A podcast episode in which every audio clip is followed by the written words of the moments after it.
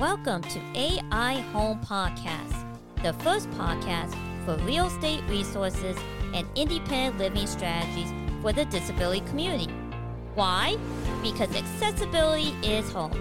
Hi, I'm Angel Fox, blogger, author, and your host. Please stay tuned to the very end to learn about my free handouts and, more importantly, how answering the call to action I will give you at the end can, well, lower the kitchen sinks but raise the bars for disability home ownership. Now, let's begin.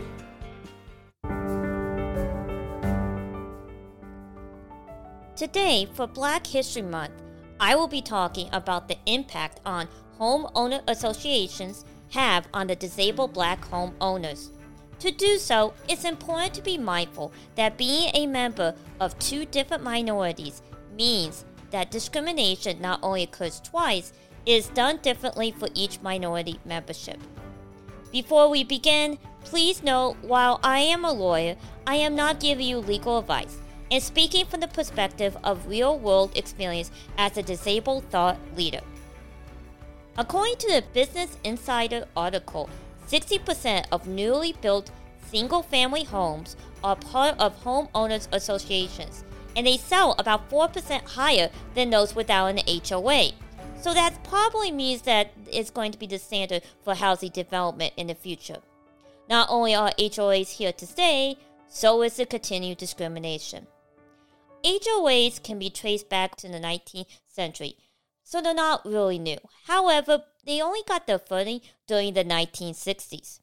HOAs were used in the 1960s as a way for well off white neighborhoods to prevent or drive out people of color to live in the community. HOAs have a variety of ways to use the power of the pen to create a loophole of a way to not to follow the newly established then Fair Housing Act, which states and quotes individual corporations, associations, and others involved in the provision of housing and residential lending, including property owners, housing managers, homeowners, and condominium associations, lenders, real estate agents, and broker services. A mouthful, but it's pretty comprehensive. According to the author Jonathan Rothwell, in his book A Republic of Equals and other resources, HOAs required that individual homeowners put in the deeds at that time a covenant that prohibited the resale to a black person. I will put the link of Jonathan Rothwell's book in my blog post on my website in case you want to read it. There were other ways to financially burden new homeowners of color by creating cosmetic requirements, such as having a certain door installed, requiring constant repaying for minor chips, or changing the color of the home requirements. Anything that ensures that every home looks the same and is at the peak of well kept perfection. Of course, failure to do so means fines, and if not quickly paid off, mounting debt. The outcome often meant selling his or her home to pay it off, usually at, at less than what the person paid for originally.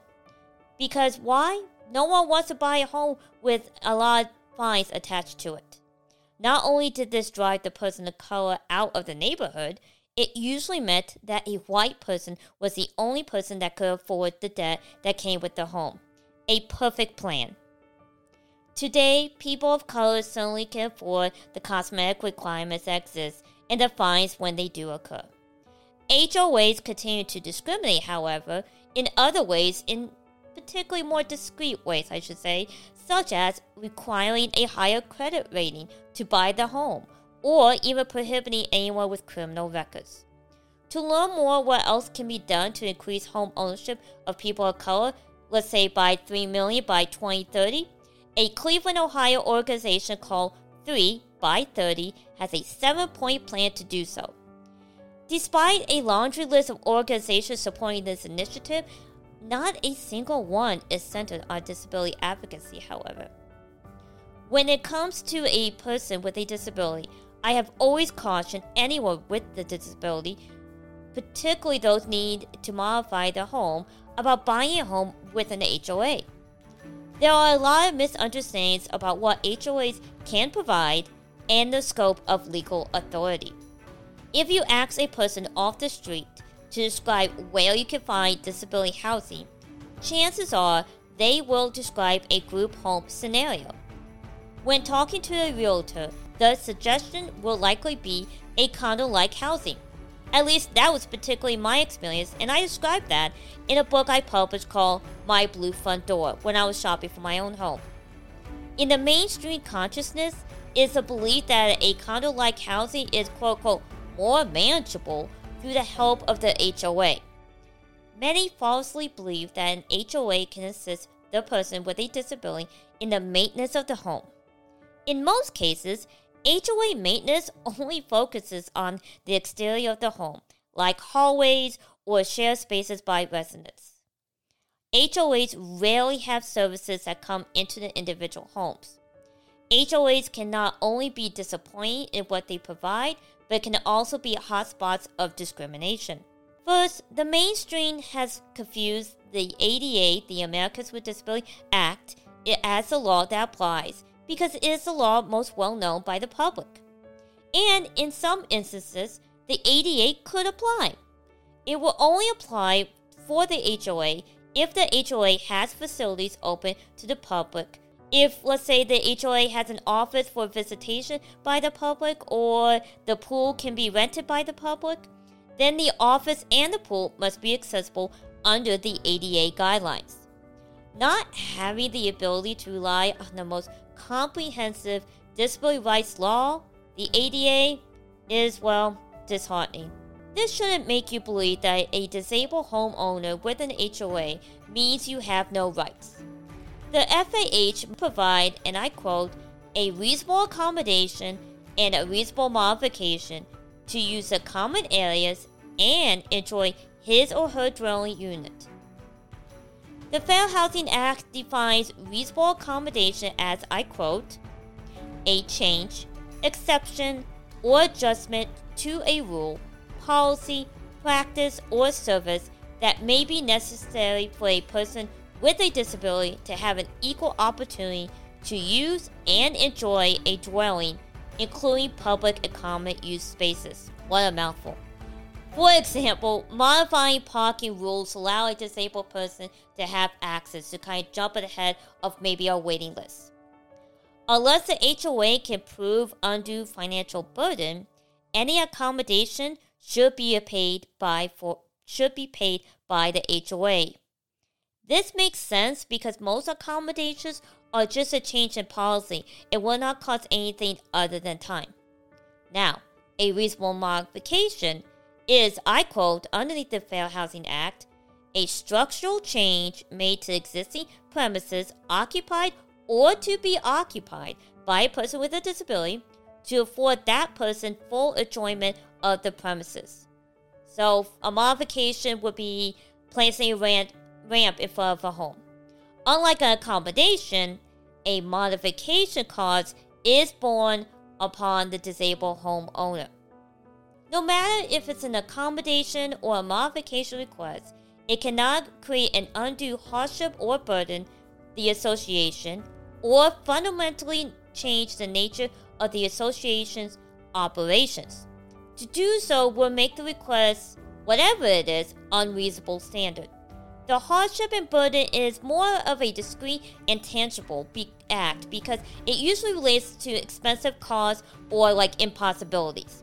But fundamentally, altering the association operations is where HOA's power lie and discrimination is born.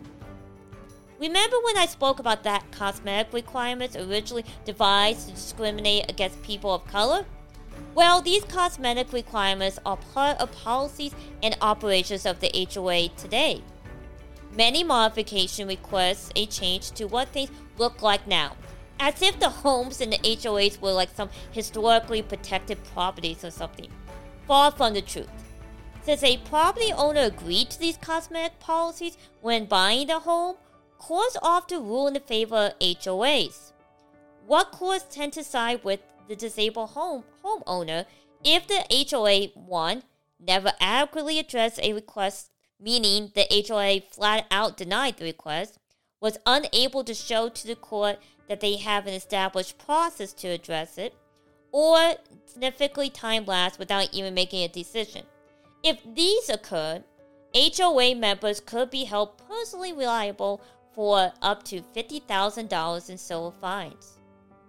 Now, if you talk to a lawyer, they will disagree with me that cosmetic requirements really are part of the unreasonableness standard. I understand that because of the letter of the law. But when courts look at HOAs, they are not looking at them as HOAs are normal businesses or government entities. Courts look at HOAs as common people coming together for an agreed purpose, which is very rooted in our Constitution.